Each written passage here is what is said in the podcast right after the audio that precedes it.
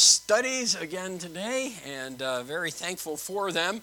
Uh, I have uh, found our study in the book of Exodus uh, in, in greatly encouraging, and uh, have been reminded through this study because sometimes you know it's easy to look at the Old Testament and look at it as a as a book that's kind of there. Uh, you know, and, and has a lot of materials and a lot of information, but it's so practical to life. And the book of Exodus has been, even in looking at the plagues. Uh, we, we don't uh, try to make the, the story fit our life per se, but there's just so many practical lessons to be learned and gleaned and truths because God gave us, according to Romans chapter 15, all things, even the Old Testament scriptures, for our learning, for our benefit. And so uh, I'm looking forward to uh, digging into Exodus chapter 16 as, as we have come through uh, the, the Red Sea. And remember, then after that, they had uh, the uh, the Song of Moses, we saw that in chapter 15. And then following that, uh, they went to the waters of Marah and they were bitter. And God provided and took care of the need. And we left them in Elim. And that's a good place to be left because there was, you know, palm trees and there was water. So uh, they, they were, and they stayed there for a little while. We're not told exactly how long. But they take their journey in chapter 16 from Elim, and we are going to learn about that uh, this this evening. So let's um, let's pray, and then we'll we'll dig in here. Lord, we are very grateful that uh, the Word of God has answers for life, that uh, the Old Testament has practical, uh, applicable truths for our lives today. And I pray that we would uh, grasp the truth of this scripture, that we would make application to our lives, that your Spirit would drive home the truth that we see in Exodus chapter 16. Uh, I'm praying that you would guide my lips, that I'd say what I ought, that you would as well uh, work in the lives of hearers, that we would be hearers of the word and, and doers of the word, not just hearers only. And so we ask that you would uh, teach us, uh, encourage us, exhort us, whatever would be the need in our lives, may we be um, just brought closer and nearer to you because of your word and your truth here. And we'll thank you for it in Jesus' name. Amen. Years ago, the Union Pacific Railroad was under construction out west. And they were building, or they built an elaborate trestle bridge, which was uh, went across uh, what we would call a canyon. And there was great concern because this hasn't hadn't been done a number of times. And they were concerned as they were building this about whether it would hold up under the weight of the trains that would travel over it. I guess because of the height and because of the distance and everything else. So, to test the bridge, uh, the builder, the man in charge of this whole program, loaded a train with enough extra uh, cars and equipment to double its normal payload. And then the train was driven to and taken out to the middle of the bridge, and it was left for an entire day. They figured this look, if, they, if it could handle twice the weight, if it could stay for a day, then it's going to stay and it's going to be secure. One of the workers for the railroad asked the builder as they were going through this process, Look, are you trying to break this bridge? And the builder replied, No, I'm trying to prove the bridge won't break. In Exodus 16, God proves or tests Israel two different times. He didn't test them to destroy them, to tear them down, to have them break. He does it to build them up, to prove, if you would, the bridge won't break. And we're going to see what happens. Now, I think you already know what happens because many times it happened with the children of Israel. And yet, there are lessons to be learned here. And so I entitled the passage, A Failed Test, a Coming Test, because actually, chapter 16 is about that. There are two different tests that, that take place, and I have outlines for you if you would like them to uh, kind of fill in as we go through. If Again, it's just for your benefit. You don't have to use them if you would rather not. But it's a failed test, a coming test. And uh, just follow along. I know the guys are handing those out, but if you can, follow along as I begin in chapter 16. And they took their journey from Elim, and all the congregation of the children, of Israel came unto the wilderness of Sin, which is between Elim and Sinai, on the 15th day of the second month after their departing out of the land of Egypt. And the whole congregation of the children of Israel murmured against Moses and Aaron in, uh, and Aaron in the wilderness. And the children of Israel said unto them, Would to God we had died by the hand of the Lord in the land of Egypt, when we sat by the flesh pots, and when we did eat bread to the full, full. For ye have brought us forth into this wilderness to kill this whole assembly with hunger. Then said the Lord unto Moses, Behold, I will rain bread from heaven for you, and the people shall go out and gather a certain rate every day, that I may prove them whether they will walk in my law or no. And it shall come to pass that on the sixth day they shall prepare that which they bring in, and it shall be twice as much as they gather daily. Moses and Aaron said unto all the children of Israel, At even, then shall ye know that the Lord hath brought you out from the land of Egypt. And in the morning, then shall ye see the glory of the Lord, for he heareth your murmurings against the Lord. And what are we that ye murmur against us? And Moses said, This shall be when the Lord shall give you in the evening flesh to eat, and in the morning bread to the full, for the Lord heareth your murmurings which ye murmur against him. And what are we? Your murmurings are not against us, but against the Lord. And Moses spake unto Aaron, saying to all the congregation of the children of Israel, Come near before the Lord, for he hath heard your murmurings. And it came to pass, as Aaron spake unto the whole congregation of the children of Israel, that they looked toward the wilderness, and behold, the glory of the Lord appeared in, in the cloud. And the Lord spake unto Moses, saying, I have heard the murmurings of the children of Israel. Speak unto them, saying, At even, at even ye shall eat flesh, and in the morning ye shall be filled with bread, and ye shall know that I am the Lord your God. And it came to pass that at even the quails came up and covered the camp. And in the morning the dew lay round about the host. And when the dew that lay was gone up, behold, upon the face of the wilderness there lay a small round thing, as small as the hoarfrost on the ground.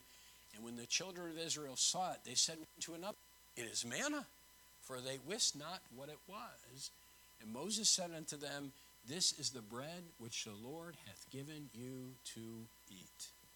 Story continues, I know, I understand, but we're going to look at this first portion of chapter 16 this evening. And uh, just understand this that God proves his own.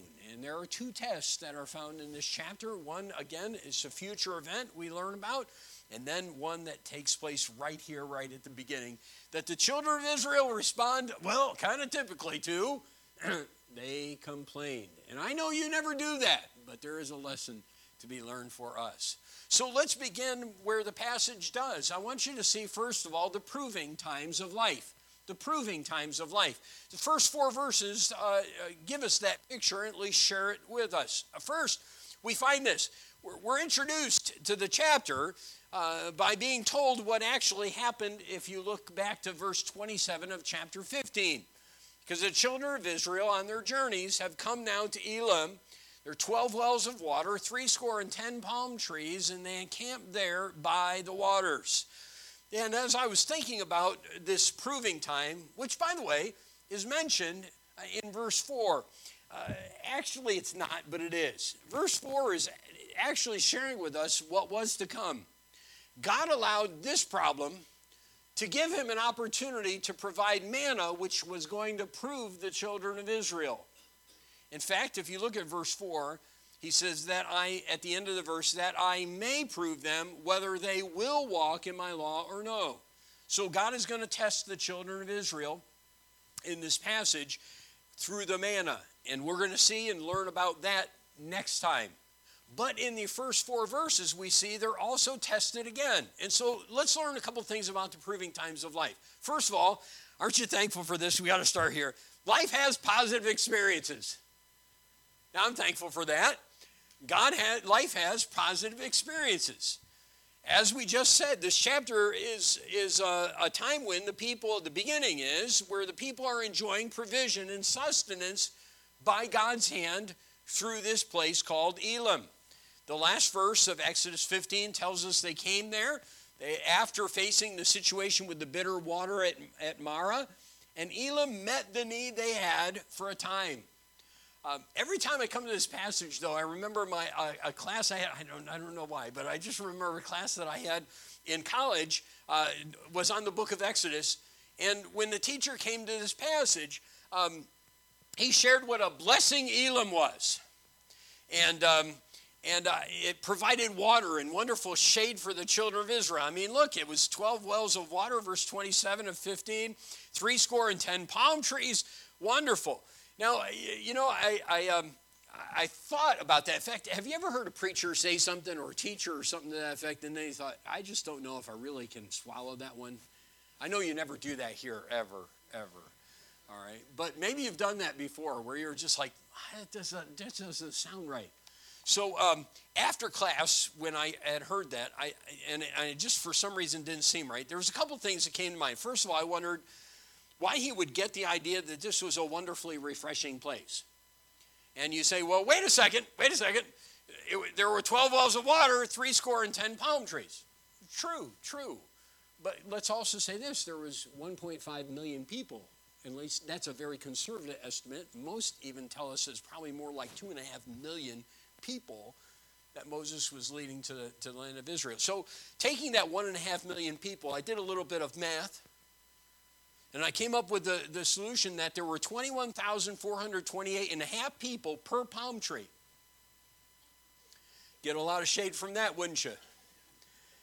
And uh, I just remember in class, the teacher was saying, Yeah, they were able to enjoy the shade of the palm trees. And so when I did the math, I thought, Well, Okay, so much for that. Boy, they just shot at your ideas of Elim being this wonderful oasis in the desert. But actually, it does reveal something about it. Look, Elim wasn't the promised land. It wasn't God's best for them, but here's what it was it was a place that met the need. It was at least a positive experience. They had just been at Marah. They were going to be out in the wilderness now, and they were going to run out of food, the, daily supply of food. They still had cattle, and they weren't going to starve to death. And God wouldn't allow that to happen anyway, and we know that. But the children of Israel were at a place, at least, where God had given them respite in life, a positive experience in life. And, and you know, although, although I was critical of the teacher, rightfully so, by the way, it was interesting to me because when I read commentators, I also read them say, at least one or two said the very same thing about how refreshing this was and how wonderful it was. Here it was. Truth was, it was a desert. They're in the wilderness and it met the need. And I am I'm thankful, quite honestly, that uh, in life today, God gives us a lot of times adequate times.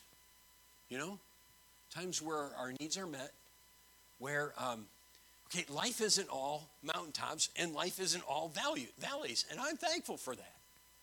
Because quite frankly, don't want to be in the valleys and don't enjoy them.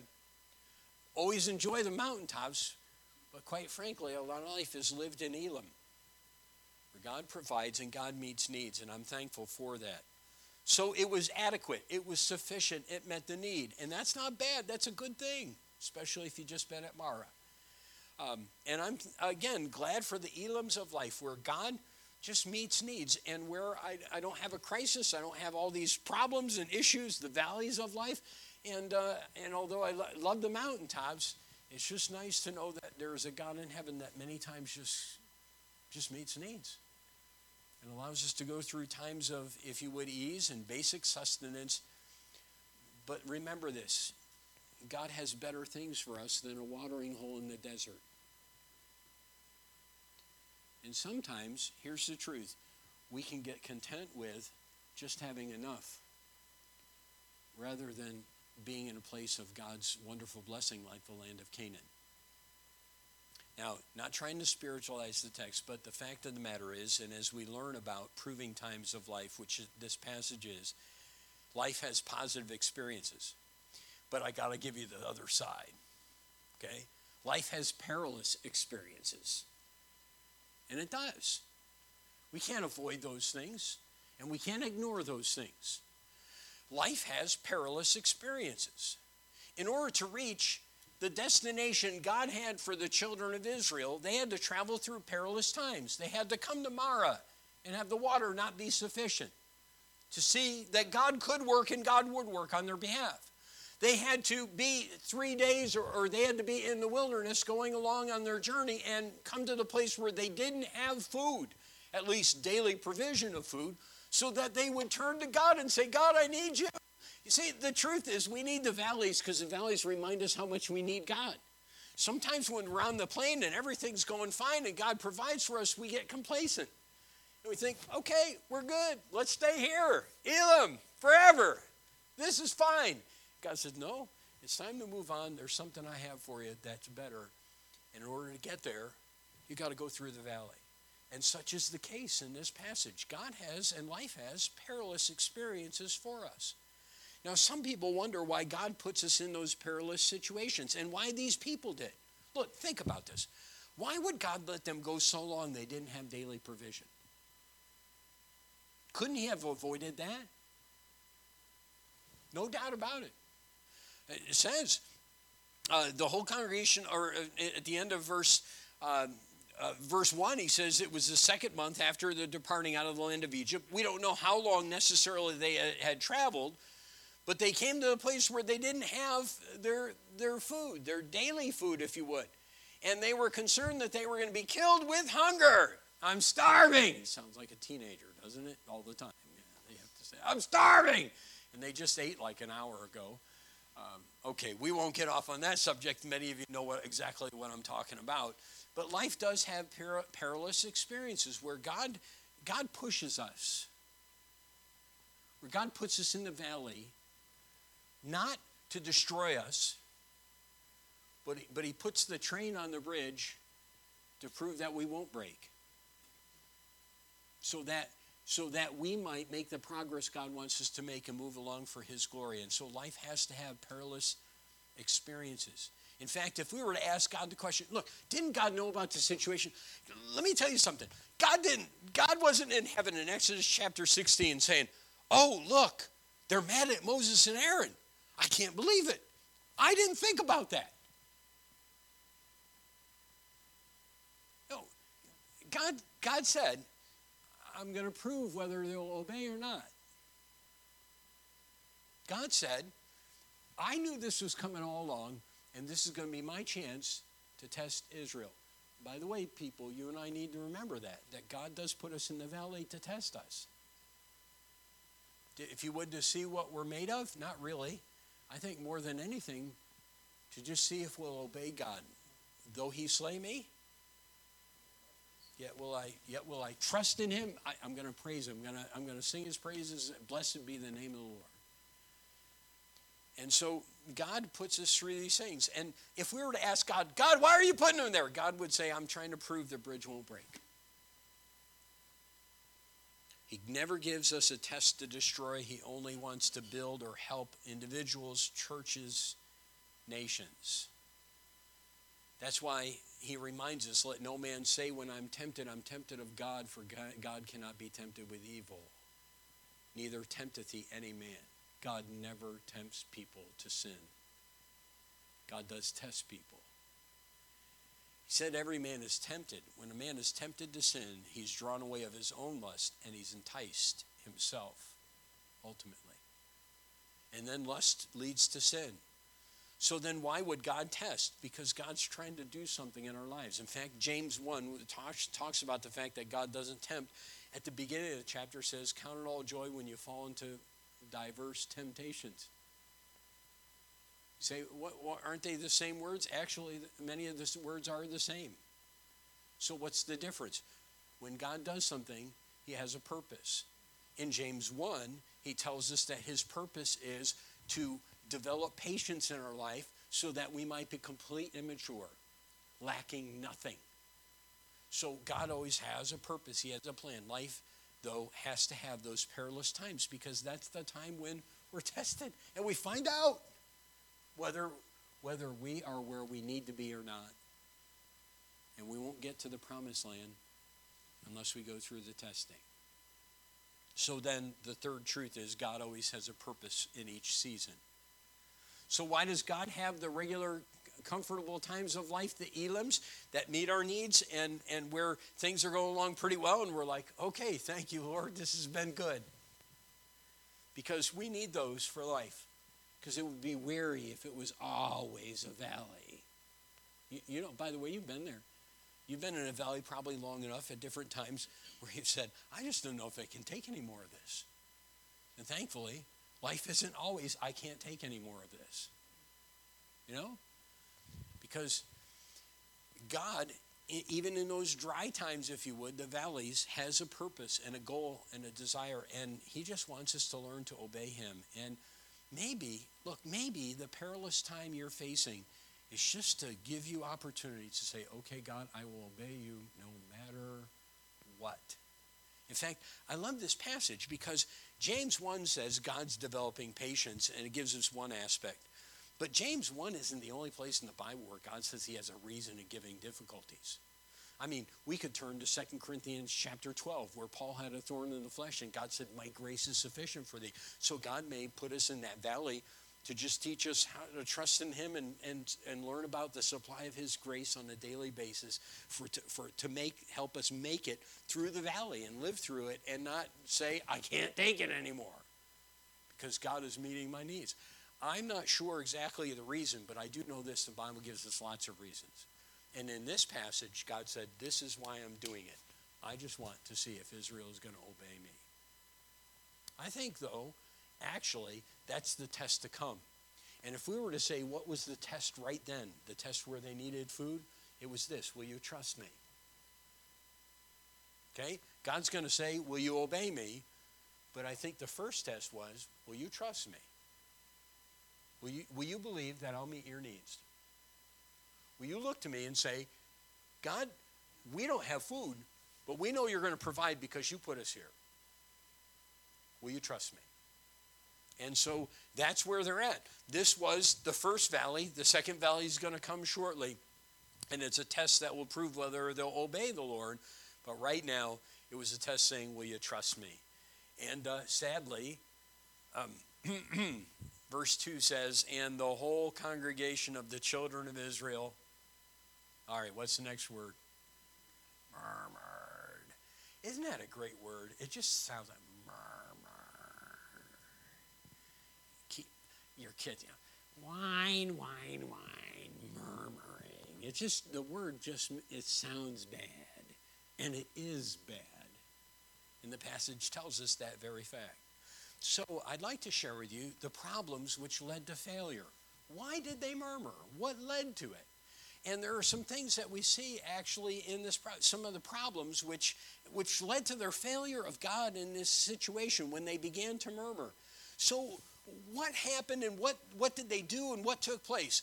Well, the first thing we, we learned, verse 2 tells us that they murmured, and they murmured against who? Interesting thing, they murmured against Moses and Aaron in the wilderness. Now, I know someone might have said God, because later on it says that you were murmuring against God, and it was. But let, us bring out the first problem which led to failure. And here's the reason why we're doing this. It's important for us to understand and maybe to see a, a, picture of and get a grasp of the fact that there are things that will lead us to failures in the, in the valley times of life. When God tests us, when God proves us. And it's important for us to recognize when we might be going the wrong direction. And this is one of the things that happens. First of all, we declare others to be the problem. When problems come in life, sometimes it's easy to blame others for our problems. Well, why did you bring us out here? Isn't it an amazing thing? Moses and Aaron didn't bring them out there, God did. But when you're in trouble, and when the pressures come, and when the problems come, and when difficulties come in life, it's easy to get a focus on, well, look, they're my problem. If if that guy wasn't driving slow, I wouldn't be so upset. I know, I, I just that, that one always just hits right here. You know, if if my wife, if my husband, if if my kids wouldn't do this, I wouldn't be in this situation. And um, and we need to understand that uh, the moment we start to complain about and declare others to be the problem, we're in dangerous territory. Um, it's human nature to lay the blame for my struggles on someone else. What, what did Adam do when the Lord turned to him and said, What have you done? The woman you gave me, she's the problem. Yeah. Okay, Eve, what did you do? The serpent beguiled me. It's always someone else's fault. And that is a tendency of our human nature. Uh, my problems are because of so and so. My problems are because, and we fail to realize that our problems are of God. Not because he wants the bridge to break, but because he wants to prove the bridge is going to hold. So when we start declaring others to be the problem, the reason why we're complaining about our situation in life, we're in trouble. And that is human nature. Look, troubles, whether it comes from the hand of men or from situations that come in our life, troubles, whatever they may be, stem ultimately from the hand of God. That does not mean that, that God was telling those people on, on 9 11, you take those planes and fly them into the buildings. It doesn't mean that God was condoning the evil that, that was done in Nebuchadnezzar's day when he said, Anyone that won't bow to this idol is going to die by the fiery furnace. It doesn't mean that God is condoning the evil that takes place. But it does mean this that if that is the valley God puts me in, then God had a hand in it and he allowed it for a purpose and he knew that i could handle it with his grace and with his strength and with his help. And when i start to blame the problem on others and, and people and situations and i stop and i stop realizing that there's a god in heaven that ultimately has given this to me then i'm in trouble. And the truth is i won't respond properly. So complaints we make about men really ultimately are complaints we make about god and I'll tell you something, this is, this is an area that is just, it's so easy to get caught up in this. All right, all right, let, let's give an example. Right now, the Congress is pushing hard to pass a number of bills that are so opposed to Bible truth and righteousness that it's, it's, uh, it's not laughable, it's just, it's pathetic. It's, it's sad. Um, they're trying to get enough votes to pass a bill right now called the Defense of Marriage, which doesn't defend marriage. It defends perversion and, and filth. And they're just a few votes away. It will force states to accept any state's legislation regarding marriage. You say, well, what's the big deal with that? Well, in Tennessee, we might forbid the union of two men, like God forbids, by the way, and it can't happen because it's not marriage. It never will be marriage because God said his, his design is for one man and for one woman for life. But if California law allows two men to, to, get married, and it does, our state will be forced to accept their law. That's this new law that is the defense of marriage. That's what they're trying to pass. They have something like 48 votes, they need 51. Trying to get rid of the filibuster, filibuster so they can, they can pass legislation and get a lot of things through without any kind of argument, without any kind of debate or anything to hinder and stop the vote to go through. Another bill right now is about abortion, a law designed to make abortion legal, all, by the way, in many cases, all the way through pregnancy up until birth. And it's very close to being accepted. Now you say, why bring these things up? Because you know what we start to do? We start to look and say, look at the wicked people in Washington. And, uh, and quite frankly, I could say that. Look at the wicked people in Washington. Um, we might have to live with these vile, wicked laws. I'm not happy about that. I don't want to. But God is still on the throne. And God may allow this evil to prove us. Will you obey me or not? Will you do what's right? By the way, in, in both of those laws, there are, there are not provisions for those who have religious opposition to this churches in hiring would have to allow those homosexuals who are married and accept that. There's a lot of, there's a lot of issues that are going on with these things. So are we going to complain about the evil people and blame them or will we look to God to help face the evil day? Now we should do what we can to influence and, and encourage our senators and representatives that we put into office to vote the right way uh, we can pray about and we can be involved in the upcoming election and seek to put the right kind of people in office. And you don't vote for someone just because you don't like them or because you don't like the, the way they are or their personality. You vote for them based upon where they're going to take the, the direction they're going to take this country, whether in accordance with the Word of God and opposition to. And that makes it clear who you should vote for And sadly, there's Christians that don't understand that simple perspective. But that's another message that we will preach on before the election. But uh, before that time, we need to come to the realization and we need to make sure we don't just murmur about the wicked people in Washington and understand that God may just be saying, okay, Christians, here's the truth. You haven't been the salt and light like you need to be.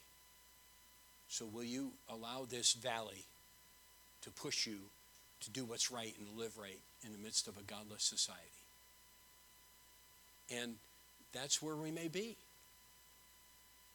So we need to be very careful that we don't declare others to be the problem and, and not see that there's a God in heaven that's even at work in evil things,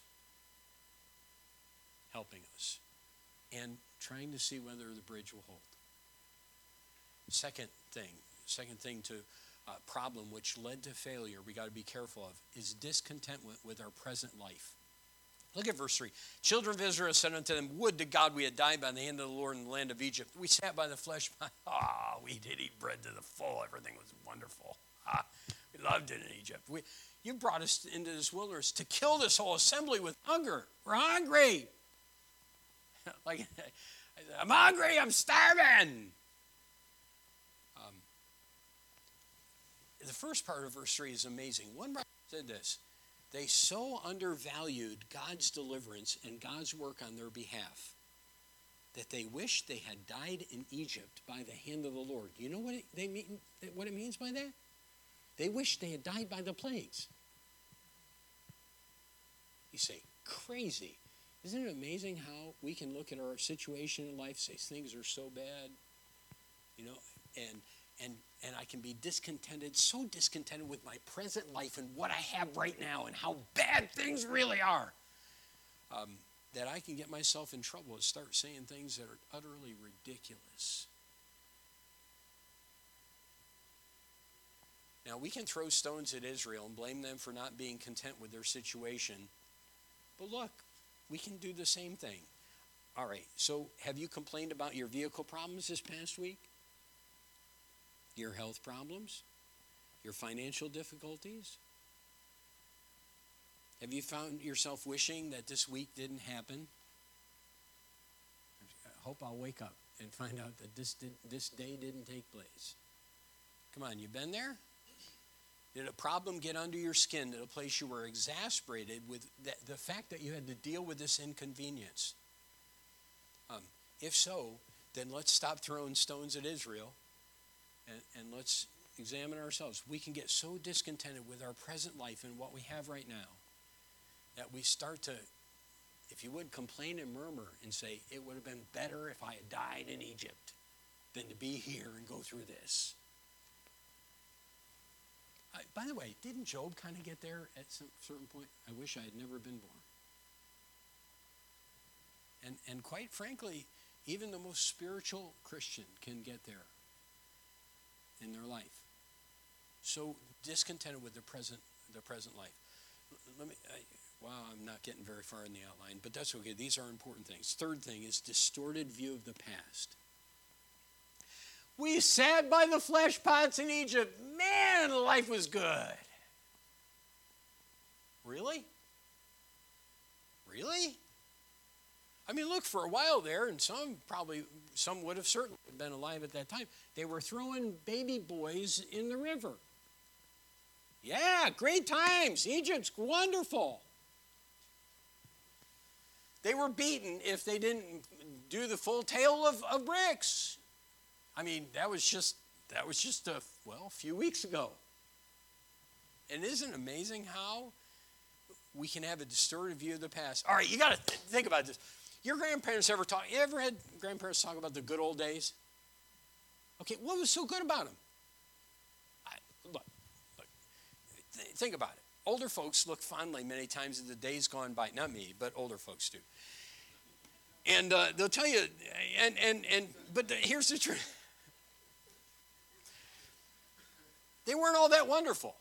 I, I got to tell you, I'd much rather have indoor plumbing than go out in the winter to an outhouse. Huh? Really, it was better? Seriously. Um, you know, by the way, I wasn't around that time either, so don't start, don't start that. Okay, but I'm just giving you examples. All right. The car we enjoy today gets better gas mileage than we ever dreamed of getting, and it's far more comfortable than riding a horse and, or a wagon pulled by horses. Um, my wife would rather have a dishwasher than have to clean dishes by hand, and so would I. And yet we had to do that growing up. So, what was so good about it? Seriously, we have made so many advances. You can call someone anytime, pretty much anywhere you can, we can talk to missionaries that, that they used to have sending letters and we wouldn't find out about a crisis until like a week after it actually happened. But now they can, they can send us an email and we know like a half hour after it happened what's going on and how to pray for them. We like it better? In the old days? Seriously, you got to be kidding me. But here's the truth when problems come, it's easy to start glamorizing what's ha- what the, the, past and how wonderful it was in the past and how great it was to be in Elim. But, but remember this God has Canaan over here. And in order to get there, you got to go through this. So stop looking back and saying, oh, I wish I had it like I did in Egypt, which was misery. They sighed by reason of their bondage, they forgot that. And, and again, before we attack Israel, isn't it easy to get the story of you? Oh man, it was so much better then. man, since I since this happened in my life, oh man. And the, the truth is, um, maybe things were somewhat better, but but uh, but look, the grass is not always greener on the other side. And you've seen the, you know, you've seen the cow stretching to try to get it, but the grass isn't always greener on the other side. And that's what happened with these people. They longed for former misery because of today's problems. The fourth thing, and let me, we'll, we'll end here, is doubt regarding God's promise of provision. Nothing's going to change. Life is miserable. We're going to die out here from hunger in the wilderness. Woe is me gloom, despair. Okay, I'm not going to remind you of that song. and I just reminded you of that song, didn't I? yeah. Uh, yeah. Excessive misery. Ah. You know, life is life is never going to change. It's always going to be bad. And and here's the truth. Sometimes when you're at the bottom of the barrel looking up, it it seems like it. Get it. Been there. But do you think that the God who had just done 10 miracles was going to let these people die in the wilderness when he had already made a promise that, the, that Canaan is yours? But, but we forget that. Come on, it's true. We forget that. And we start to doubt whether God's going to provide. Um, and, and my friends, um, this, this is so true to life. What Israel was going through, and these, just these first four verses, and what we've seen, is, is, where, is where our battle is. And God wants us to be people who, who look to Him, who trust Him, who obey Him, who say, okay, Lord, I don't know why, I don't understand this, this whole thing, but, but you're taking me to Canaan and I know on the way this is part of it. So I'm going to trust you. I'm not going to look at my past and say, oh, I wish I had it back because it was so much better then. I'm not going to look at Elim and say, ah, I'm content to stay here. I'm not going to doubt your provision. I'm not going to, I'm not going to be discontented with my present life. I'm going to see that there's a God in heaven at work in my situation. Others aren't my problem. Lord, whatever, you, whatever valley you have me in, I'm just going to trust you. And, um, and that, is, that is the vitally important lesson. Uh, um, a lesson Israel learned a couple thousand years ago, more than a couple thousand, 3,000 years ago, that you and I still face today. and still need to make the right choices. And um, may we see the problems, these problems, when they arise in our life, deal with them right away. Because when we go this direction, we're going away from God rather than to God. And that's when we get in trouble. It's when Israel got in trouble. And may we be people who trust and, um, and obey and see God do wonderful things and provide. Lord, I thank you so very much for your word and the chance you gave us to look at just the first portion of this chapter and, and what a powerful chapter it is and how applicable to life today. And, um, and I ask you to help us to see when we are acting like Israel, when we're longing for previous days, when we're, com- we're ca- blaming others for the cause of our problems, when we're not seeing that there is a God at work and a God who has put us in the valley because he has better things for us. And may we just trust you and not complain about our circumstances or situation. May we, Lord God, be people who look to you and and and let you bring us through to victory on the other side. And we'll thank you for how you'll help us in that very important matter. And we pray this in Jesus' name. Amen. I want to thank you for your attentiveness to the word in, Exodus 16. But as we said this morning, uh, and as we have in our, our, um, our calendar for the month, uh, tonight is our opportunity for us to be uh, contemplating what the Lord's done for us and doing, uh, fulfilling what we call as an ordinance of the church. It doesn't bring salvation. I think everyone would understand that here, but I want to make sure it's clear. The Lord's Supper, sometimes called communion, but uh, I prefer the word the words the Lord's Supper, is, is what Jesus Christ commanded us to do, to remember his death until he comes. And it's a reminder he is coming again. And he is. And, uh, you know, as we look at government, as we look at decisions being made, we would say even more so every day, even so, come, Lord Jesus. And uh, he is coming. Lord, Lord willing, it may be, maybe today, maybe uh, this next week, don't know when it is, but tonight we have opportunity to just be reminded about what he did so we can be ready for the day when he comes and the day when he'll take us to be with him. And uh, what a wonderful assurance. I know I'm going to be with him. I know he's coming to take me back to be with him someday.